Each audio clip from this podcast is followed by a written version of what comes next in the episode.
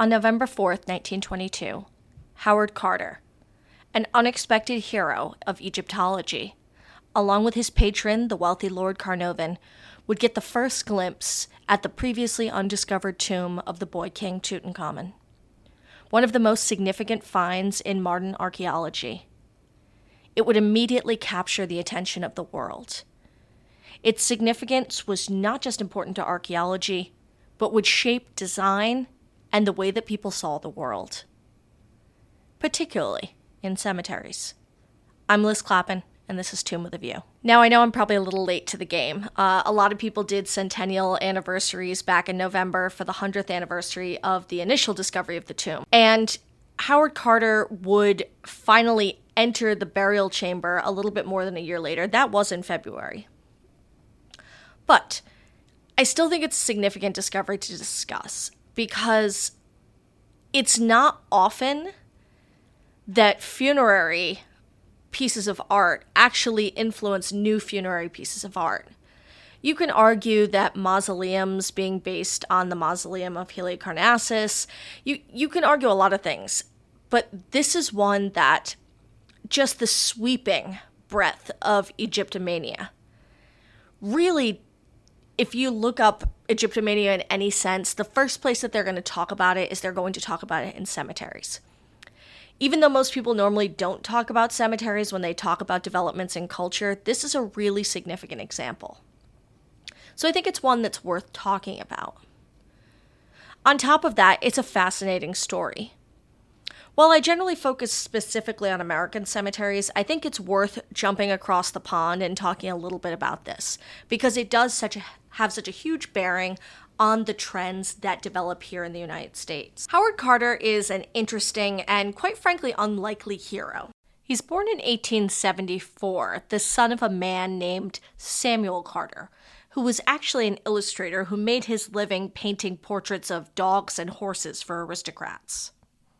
Howard was the youngest of 11 children, eight of whom survived to adulthood. And he's born in Kensington, so part of London, but quickly they move back to where his parents are from. The possibly most British name ever, Swaffham. Um, and this is a really fortuitous step in young Howard's life because when they're there, they're very close to the Amherst family, who are wealthy landed gentry and they have a manor, which again, in one of the most British names ever, is called Didlington Hall. And while he is growing up, he has the opportunity, because of kind of his father's place in society, because of their relationship with the family, to spend a great deal of time at the wonderfully named Didlington Hall, which includes a collection of Egyptian antiquities. And so he quickly becomes fascinated by this, not just by the antiquities themselves, but by the idea of Egypt. Also, starting as a young man, he follows in his father's footsteps and becomes quite accomplished in drawings, renderings, all forms of art, which is pretty significant. Now, Lady Amherst, in the way of all British aristocrats, was very benevolent towards the peasants. And so as Howard grew, she supported him to what was known as the Egyptian Exploration Fund. And basically, this was to give opportunities for individuals who are looking for this. It's probably a good time to mention that archaeology, while certainly it has existed for a long time, was very much a gentleman's game. This was something that wealthy hobbyists did, and a lot of our modern social sciences start in a very similar way. Anthropology, sociology, all of these don't start off as formal professions with degrees. They are basically amateur enthusiasts who collect things, who start to dig around, and this is very much the trend for quite a long time. Odds are, if you were working in archaeology, anthropology, any of these fields, it meant that you had money. You had disposable income, and you probably didn't work for a living, or you didn't have to work for a living. And this is no exception. So he goes on his first dig in Egypt with a man named Percy Newberry at the age of 17. And he is sent specifically as an artist. And it's worth noting that this role in archaeology is pretty important. a lot of the information that gets out, a lot of the popularity of antiquity comes from these very detailed artistic renderings. At this point in history, you have just the beginnings of formal photography. Photography is expensive, it requires a lot of equipment, and so it's not always a practical solution to take with you when you're roughing it out in the middle of nowhere. So, having a resident artist along, first of all, helped you to document the site in terms of mapping it out, in terms of showing where things were found, but also in taking artistic renderings, particularly of things like hieroglyphics and other types of tomb decoration. So, having a skilled artist on staff was really important. And this is the reason that Howard Carter quickly finds a place in the world of Egyptology, even though he's not one of these wealthy men. So he works very early on with a couple of really significant tombs. Probably the one that he's most noted for in terms of his artistic ability is um, documenting the finds in the tomb of Hatshepsut. But overall, he becomes very popular on the scene. And so what happens is that he starts to work his way onto other digs. Um, so he was on the excavation of discovering Hatshepsut's um, tomb in 1902. Um, he worked um, on the tomb of Thutmose IV. He's involved in a number of these really significant digs. And as a result, by 1899, the Inspector of Monuments for Upper Egypt is awarded to him. So, at the time in Egypt, if you were a European and you were working on one of these sites, these were overseen by the Egyptian Antiquity Service. Now, it's worth noting that Egypt, most people would probably call it a British colony. Technically, it was not, but it was largely occupied by the British for a long time. A lot of this had to do with the construction of the Suez Canal, controlling the rights to that, which was very profitable in trade. As a result, there was very much a gentleman's agreement that a lot of these wealthy patrons who were working on digs there they were working with this system. And as a result the egyptian antiquities service was largely staffed by europeans including howard carter. So in 1904 he's transferred to lower egypt and there's a reason for this and it's a pretty famous case where there was basically a disagreement between local Egyptian guards. Again, the local Egyptians worked with the Antiquities Service, often in the role of guards, often in the role of laborers. So, a fight between them and some drunk French tourists.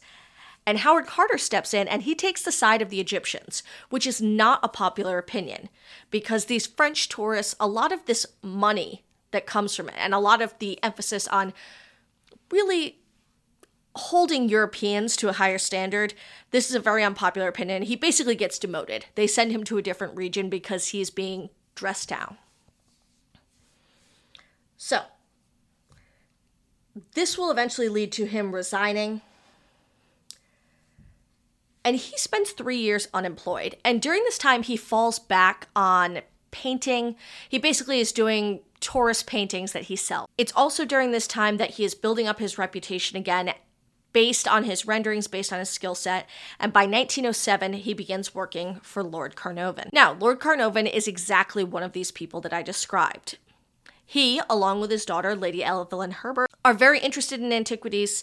They have a sort of gentleman's interest in it. They like to show up when there's something good to see. Now, Carnarvon is perhaps best known for his house, Highclere Castle. So if you're a Downton Abbey fan, that was the house seat of the Carnarvon family. They are very, very wealthy, obnoxiously so. And so what happens is is starting in 1907 he gets into the Egyptian game and he starts to conduct these investigations. And Howard Carter is one of his employees that helps carry things out on the ground. Now, this is going to be a very long standing relationship between Carter and Carnarvon. Obviously, he doesn't discover the tomb of Tutankhamun for another 15 years. So during that 15 year period, he works on a number of digs and definitely contributes to the discovery of a lot of them. Of course, if you ask anybody what Howard Carter is famous for, they will tell you it's King Tut's tomb. Or, as it is known in the parlance of the Valley of Kings, as KV 62. Now, King Tut's tomb is significant for a number of reasons. First of all, it is so highly intact. And by intact, I mean a lot of tombs are broken into both in antiquity and the modern age and are ridiculously looted. So it's incredibly intact. Second, it's largely forgotten. Obviously, they know it's there and they are looking for it, but it is largely forgotten in terms of its location and even some of the facts that we know about King Tutankhamen's life. The third is just the scope and scale. There are over 5,000 items that will be found in this tomb, so makes it one of the largest and most significant hauls in all of antiquity. Let's stop for a second and talk a little bit about Thebes and the Valley of Kings. Thebes is located within what is today the modern city of Luxor. Luxor has two really significant sites the Luxor Temple and Karnak. And then on the west bank, you have the Theban necropolis. Thebes is located in southern Egypt, roughly 500 miles from the Mediterranean Sea. And it was the capital of Egypt through much of the Middle and New Kingdom.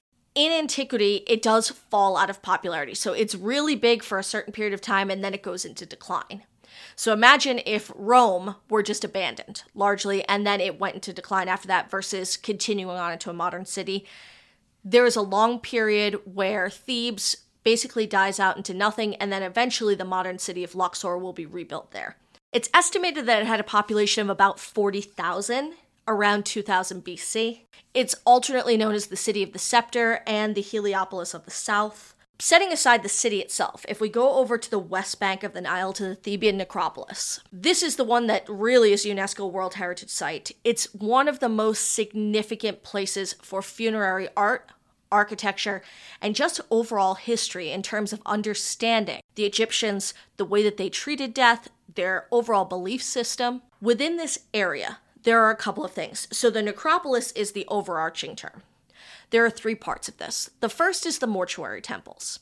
Mortuary temples served a couple of purposes but these were kind of the physical places that people actually visited. In addition to preparations, ceremonies, and things that were done there at the time of death, this is also where people would go annually during the number of festivals that celebrated the different gods to make offerings to remember those who had died.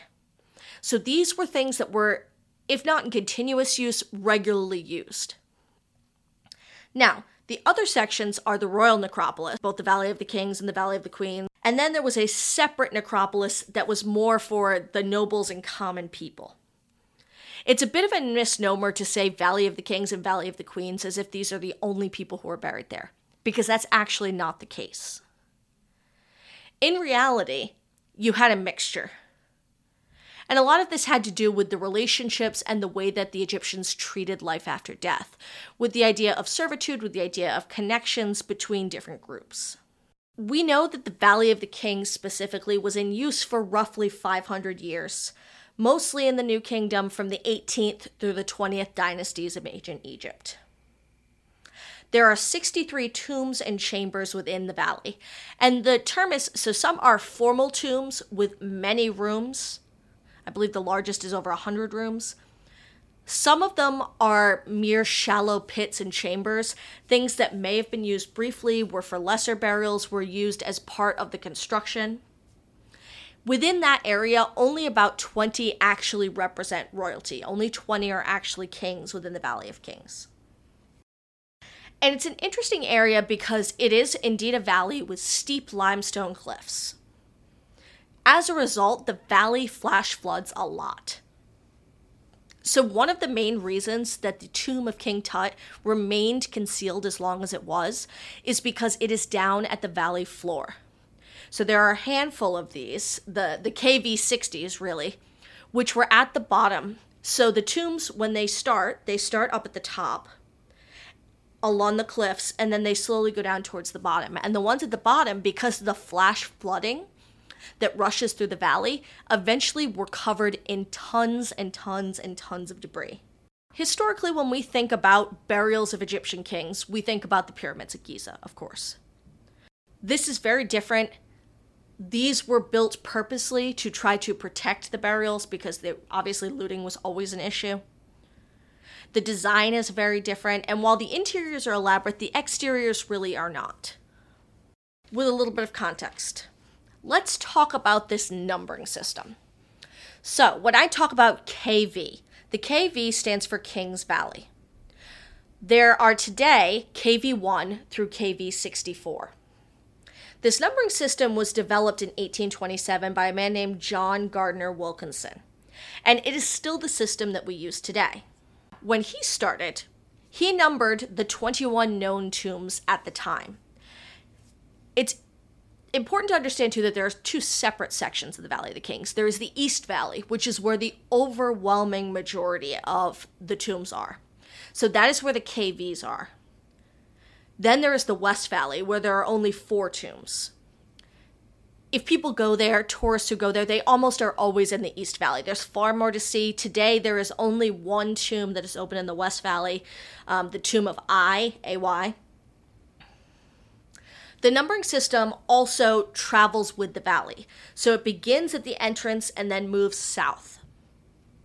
So this is the reason that when we get to King Tut's tomb, which is one of the later ones discovered, KV 62, it's basically two from the end. There have been two chambers discovered since then, the most recent being 2012. And even those they're, they're claiming are not new discoveries. These are some of the smaller or shallower chambers that were initially dismissed. They weren't seen as being tombs. But since then, we know and they've kind of learned more and they can establish that they were. At the time of Howard Carter's investigations there, the valley actually more closely resembled a quarry. Because between the flash flooding and the previous excavations, was there had been a lot going on there. He had actually participated in two or three of them himself. They were dumping debris. So at some points on the valley floor, there were up to 30 feet of debris. And the real unsung heroes of this whole story are the Egyptian workers because they did the back-breaking labor, literally of hauling 30 feet of limestone debris out in baskets, dumping it into hand carts, and getting it toted out of the valley. In 1918, when he was doing this investigation, so one of the important things to know about this is that this was a long running investigation. Carter's a little bit wily here, and I think it's a worthwhile story because it tells a little bit about the way that his mind worked. So in 1918, the workers on his project discovered basically the foundations and remains of huts. And these huts had belonged to the workers who helped to build tombs. And this is about 40 feet from KV 55.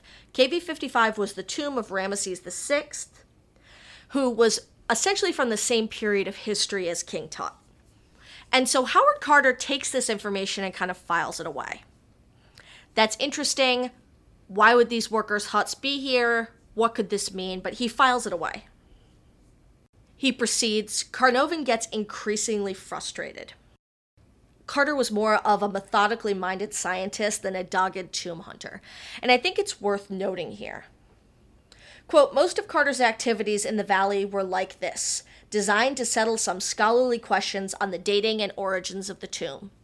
So while he understood that for a patron, the hope was that you would make an incredible discovery, something that would put you on the map, have every newspaper in the world writing about you, and also maybe make you pretty wealthy. For Howard Carter, as a consummate Egyptologist, he was more interested in what can we learn along the way? What does this investigation reveal about the history of the place? And that's the big difference. However, he was also smart enough to know that he didn't have the means to do this work on his own.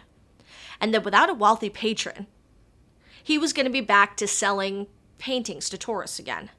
So he files away this piece of information until Carnarvon is ready to pull the plug. And at this point, this is when Carter chooses to drop this truth on him hey, we found these huts, this could be something. On November 4th, 1922, the excavation stumbles upon stone steps. And these stone steps are leading down. They again are mostly covered in debris, but they are leading somewhere, not far from where these workers' huts' ruins were found. At this point, he reaches out to Lord Carnarvon and says, You need to come to Egypt because this is your game. So several weeks later, November 24th, 1922, they excavate to the outer doorway. Then on November 26, 1922, Carter, along with Lord Carnarvon, Lady Evelyn Herbert, his daughter, and a man named Alexander Callender, who was a retired railroad engineer who had been Carter's right hand man and was helping with the logistics of clearing the valley. All go down and they peer through a small hole that they poke in the outer doorway. And it's at this point they take a peek in. Just a peek to prove that there is enough there to warrant someone coming out. Because they are not authorized to visit yet, they need to get the Department of Antiquities to come out and to investigate.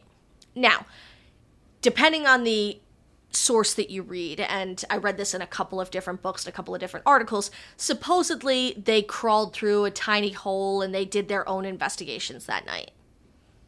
Maybe they did, maybe they didn't. Hard to say. So the following day, on November 27th, they received the inspection.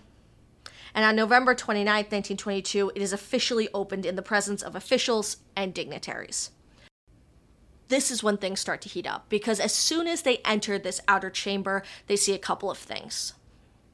The first is they see the seal of the royal necropolis. And this is pretty significant because this indicates that this is exactly what they had been hoping for. So the seal of the royal necropolis shows Anubis, the jackal god, over eight bound captives. And so this indicates that they indeed have found a royal tomb Carter wrote in his diary on November 5th, 1922, right after the discovery, quote, "It was a thrilling moment for an excavator to suddenly find himself after so many years of toilsome work. Arguably this was done by Egyptians, but you know what, Howard, you keep telling yourself that. I was on the verge of what looked like a magnificent discovery, an untouched tomb."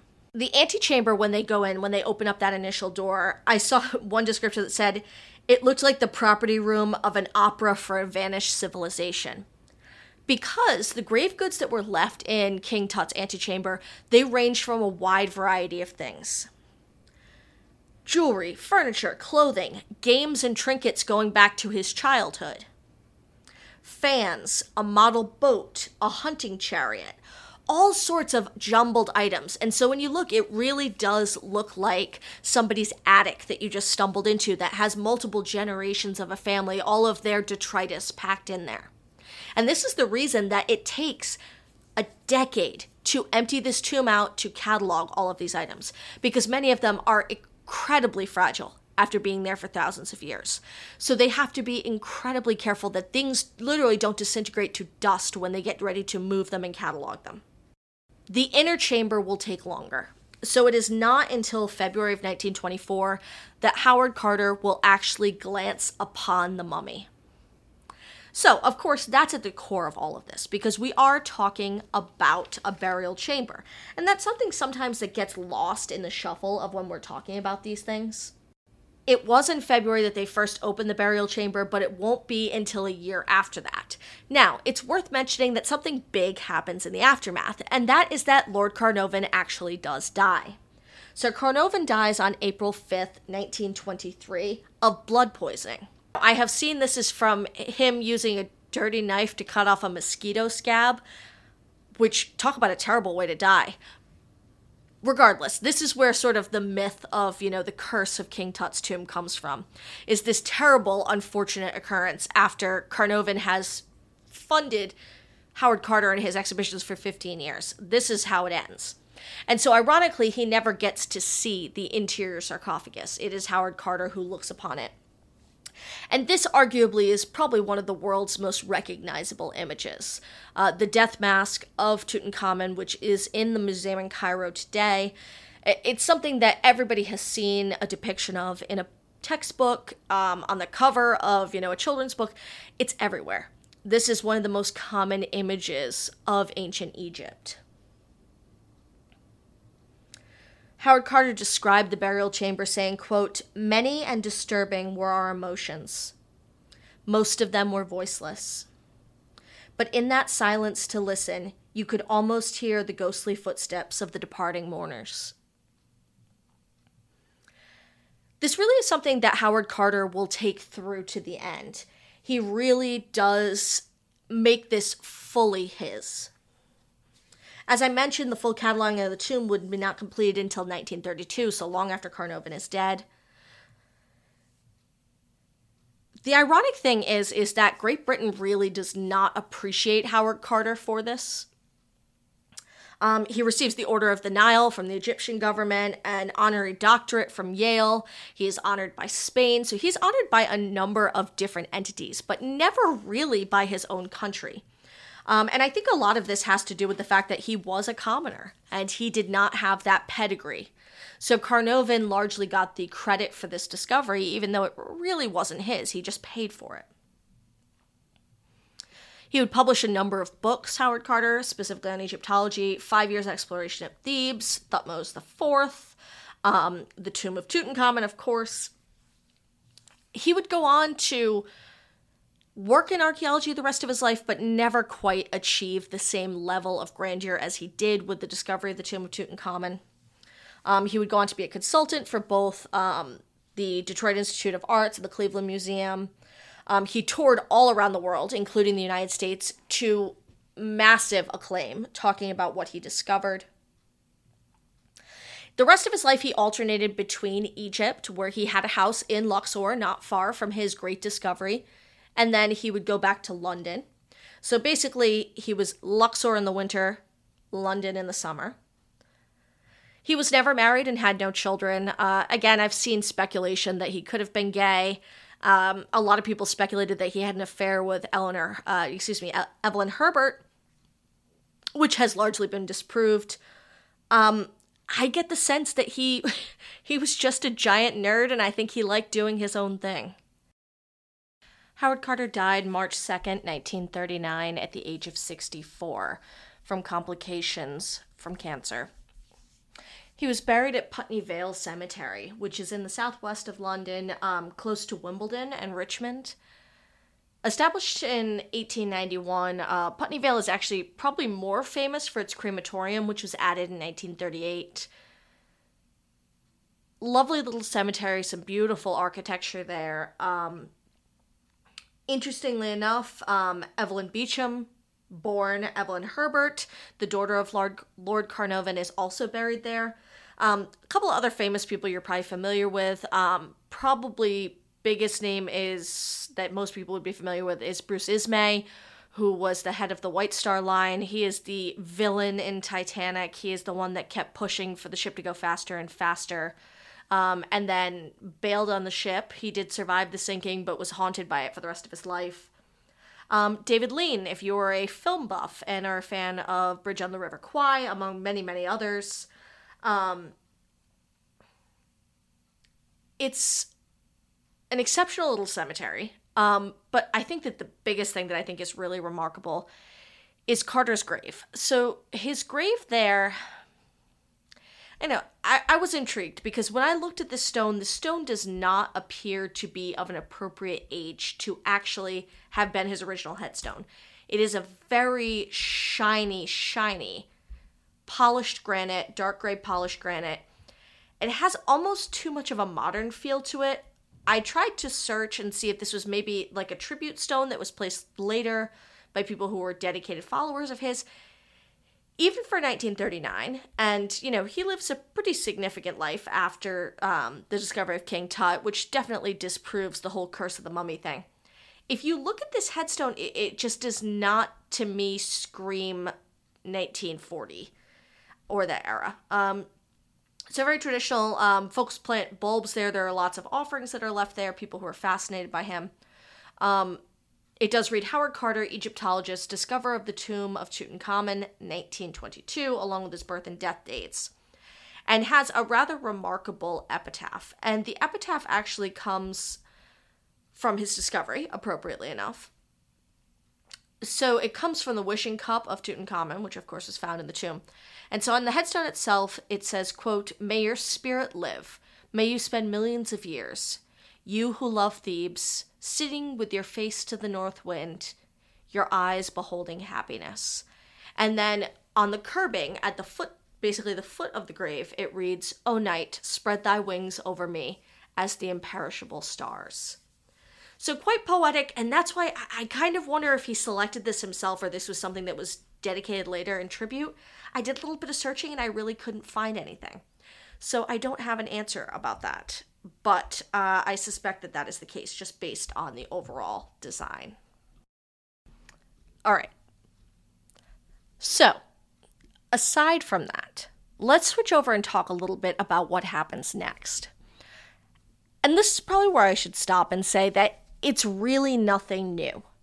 Because, yes, with Howard Carter touring the world, with him going out on this basically publicity tour, there's a lot of attention brought to Egypt, and there is definitely a wave of Egyptomania. But if you look at history, this is not the first one.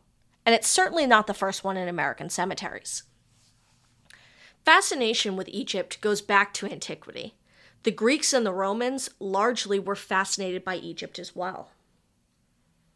So, in 31 BC, Egypt is conquered by Augustus. So, this is kind of the first wave in the Renaissance, it's rediscovered when they rediscover the writings of Herodotus. You have another wave that happens with Napoleon's invasion. I already mentioned that. So, Napoleon between 1798 and 1801 is there. He is one of the first to map the Valley of the Kings for Western use and things like that.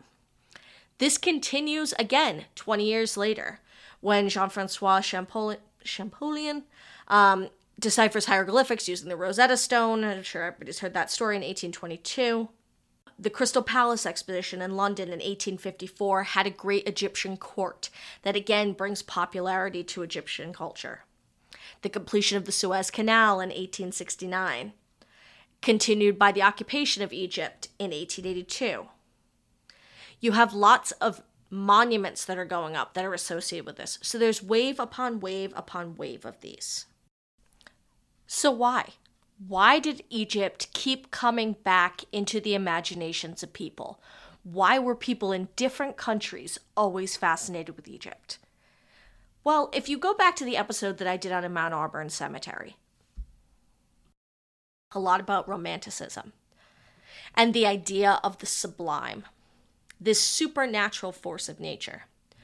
Well, the Romantics were fascinated with Egypt, and you can see a number of paintings, the most famous being The Seventh Plague of Egypt, where they identify Egypt as being the source of sublime romanticism. And there's a reason for this. So think back to your Bible stories. Think about the plagues of Egypt. Think about the miracles of Moses. Think about some of these extreme stories. And Egypt comes up time and time again. Historian Richard White also argues that Egypt continues to fascinate people because it is neither African, despite the fact that it's located in Africa, nor Asian. He calls it everybody's past. It is a collective past that we can all associate with, and largely because these individuals, at least as they have been portrayed, do not appear to be typically African. They don't appear to be typically Asian because of that, they are treated kind of as the white ideal for ancestors. You don't have to feel awkward about holding this civilization up because they fit the ideal of a white society. Their writing, their language, their technology, all of that is never portrayed as being pagan or heathen, really. Despite the fact that this takes a little bit of moral justification, they really are held up pretty closely you can see lots of fascination with this. So if you look at authors, for example, Edgar Allan Poe, Louisa May Alcott, Nathaniel Hawthorne, even Sir Arthur Conan Doyle, all are writing short stories about Egyptian culture.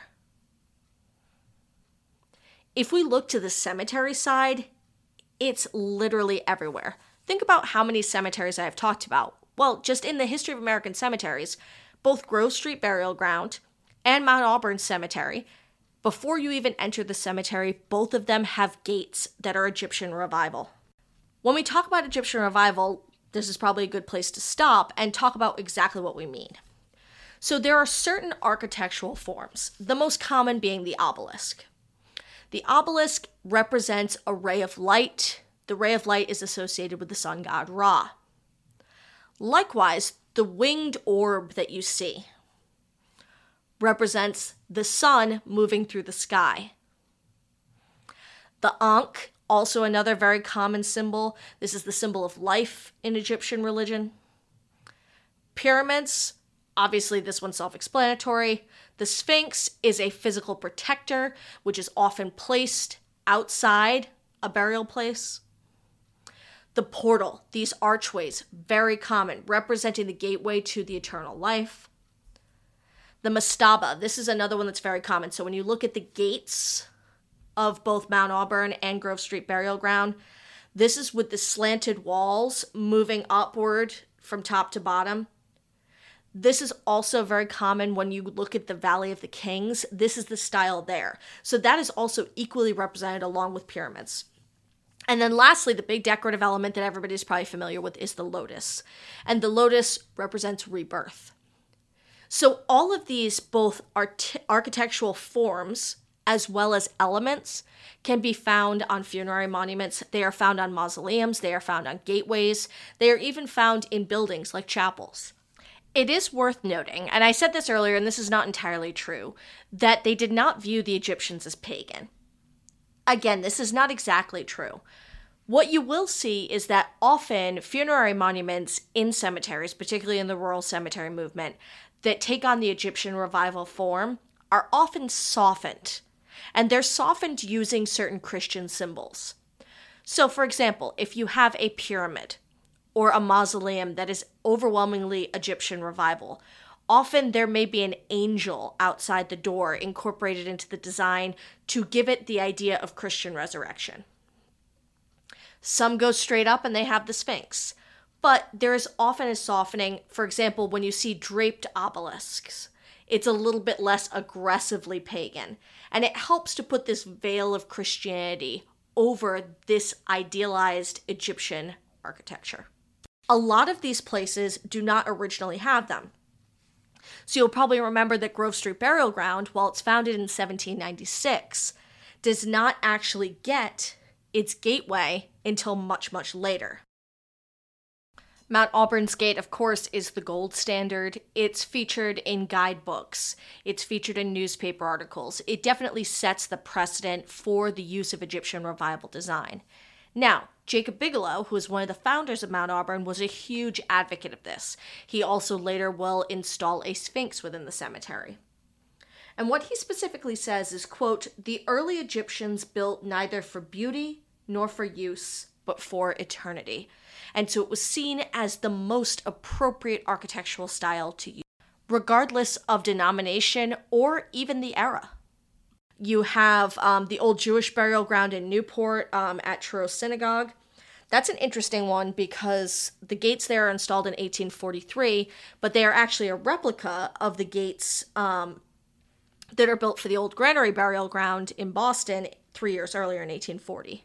There's a lot of mixing because on those you have Egyptian revival gates that have inverted torches. So they are mixing these styles. But again, this lingering fascination that comes from Egyptomania really never goes away. There is also a certain amount of hubris in using these symbols. Young America, as I've often talked about, really was struggling to find its identity. And by associating their historic sites with the great civilization of Egypt, they're definitely fulfilling a niche and trying to build up their identity. Now, of course, no place is this more evident than probably our most famous Egyptian monument, which is the Washington Monument, which is completed in 1884. But prior to that, the Bunker Hill Monument, which is completed in 1842, also Egyptian revival. The Franklin Monument at Old Granary Burial Ground, it's actually placed there in honor of Benjamin Franklin's parents, was a replica. Um, it actually replaced an earlier brick monument, and it was completed in 1829. It's a pyramid. So, in all of these bastions of American history where we are memorializing famous American battles, the father of our nation, George Washington, ironically, we are choosing Egyptian monuments, which helps to elevate our culture. By doing that, people see a physical connection between our culture as a young nation and the Egyptian revival, which links us with this great ancient civilization. We are putting ourselves up on a pedestal through this visual representation of history.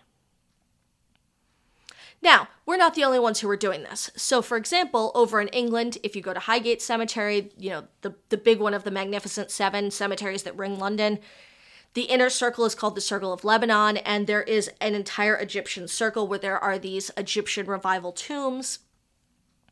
There as well, um, Cleopatra's Needle is installed um, in 1878, which is a massive obelisk that's on the banks of the Thames it never really goes away. And certainly it doesn't stop in the 1920s either.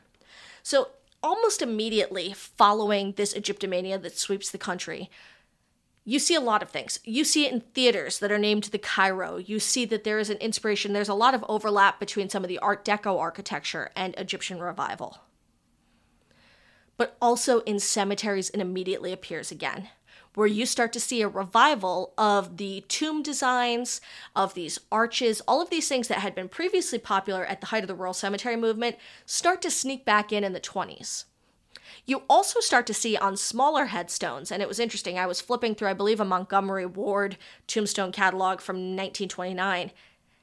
And even though they're not specifically marketed as being Egyptian in style, these monuments have a ton of these lotus like flowers on them.